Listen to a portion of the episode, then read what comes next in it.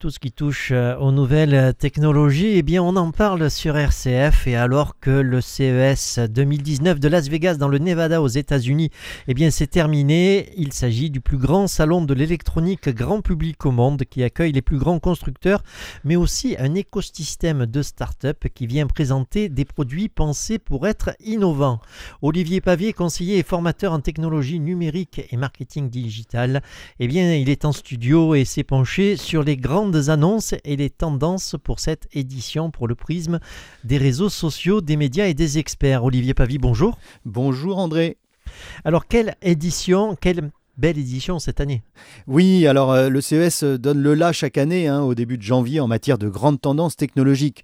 Cette année, écran plat enroulable, euh, interface vocale de partout, voiture autonome et intelligence artificielle ont rempli de nombreuses allées du salon.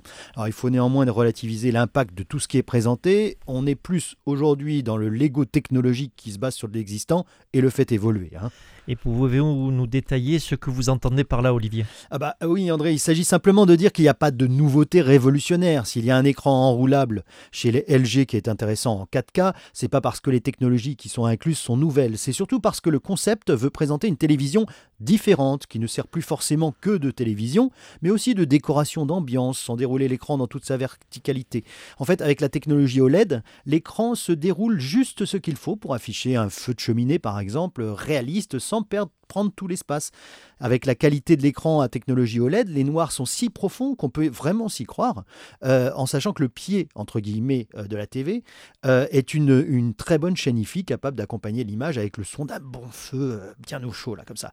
Évidemment, c'est qu'un exemple. Hein. Dans une autre taille d'écran, on disposera d'une interface pour choisir la source des meilleures musiques pour les diffuser comme on le souhaite. Bref, une bonne idée dont le prix n'a pas été dévoilé. C'est le concept de TV, je dirais, de l'année. Voilà. Sinon, la, 8K aussi, euh, c'est invité un peu partout, mais sans qu'il y ait de médias disponibles. La technologie micro LED, encore meilleure que le LED, commence à montrer le bout de son nez. Voilà.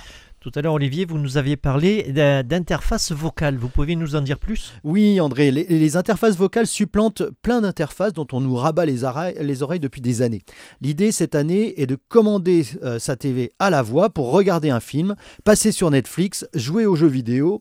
Euh, voilà. Donc euh, Amazon, Google ont lancé les assistants vocaux de manière très agressive en 2018. En 2019, de nombreux gadgets et produits grand public en seront pourvus aussi. Alors, c'est vrai que ça marche pas trop mal. Hein. Dans l'absolu, ces interfaces peuvent gérer la diffusion de la musique, la puissance de chaque lumière, etc. Mais il faut néanmoins comprendre qu'avant de choisir un type d'interface, il faut qu'il y ait une compatibilité avec les technologies que l'on veut employer. Essayer de faire jouer de la musique Apple Music avec une interface vocale Alexa de chez Amazon, comme, euh, comme, Amazon vend son propre service de musique en ligne, eh ben vous pouvez toujours vous accrocher.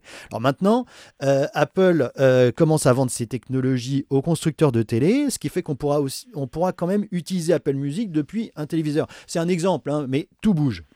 Olivier, moi, il y a une question qui me vient, qui me vient à l'idée. Ces interfaces vocales rencontrent véritablement un certain succès, mais je pense qu'il y a des risques d'être sur écoute et qu'il y ait une intrusion dans notre vie privée, non? Alors, oui, les constructeurs euh, ont, pensé à ça. Il y a, la possibilité d'activer une écoute censée améliorer la reconnaissance vocale et les services. Maintenant, vous avez un smartphone dans la poche, rien ne vous dit que vous n'êtes pas écouté en permanence. Donc, pour les plus paranoïaques, certaines entreprises comme euh, Snips euh, ont développé des assistants vocaux qui ne sont pas connectés au réseau, avec pour faire de lance le respect de la vie privée des utilisateurs, ce qui a un intérêt de base, le respect du RGPD, Règlement général de protection des données. On y revient. Et Olivier, qu'en est-il de la voiture autonome? Alors, la voiture autonome, c'est un grand sujet aussi depuis plus de deux ans. Ce qui est flagrant, en fait, c'est que si les constructeurs sont pas souvent là, c'est que c'est un marché avant tout d'équipementiers, c'est-à-dire de compagnies qui vendent des équipements aux constructeurs automobiles en première monte, c'est-à-dire pour être montés en usine lors de la production des véhicules, ou alors après, en équipement que l'on peut ajouter soi-même, comme on l'a vu avec les autoradios, les GPS, etc. Les fabricants de haut-parleurs et de systèmes audio embarqués ont développé des technologies complémentaires, évidemment, qui, qui, qui, intègrent par exemple la reconnaissance vocale, mais aussi l'assistance au parking. Vous voyez, c'est large. Dans les faits, la grande annonce, toujours entre guillemets, même s'il ne s'agit pas d'une plaisanterie, loin de là, est celle de Qualcomm, un des leaders mondiaux, entre autres, dans l'équipement des smartphones et donc de la communication mobile. Cette compagnie américaine, euh, donc, euh, qui est vraiment sérieuse, a annoncé une plateforme, c'est-à-dire un genre de Windows ou macOS fait pour la voiture intelligente et autonome, Snapdragon Automotive Cockpit voilà le nom.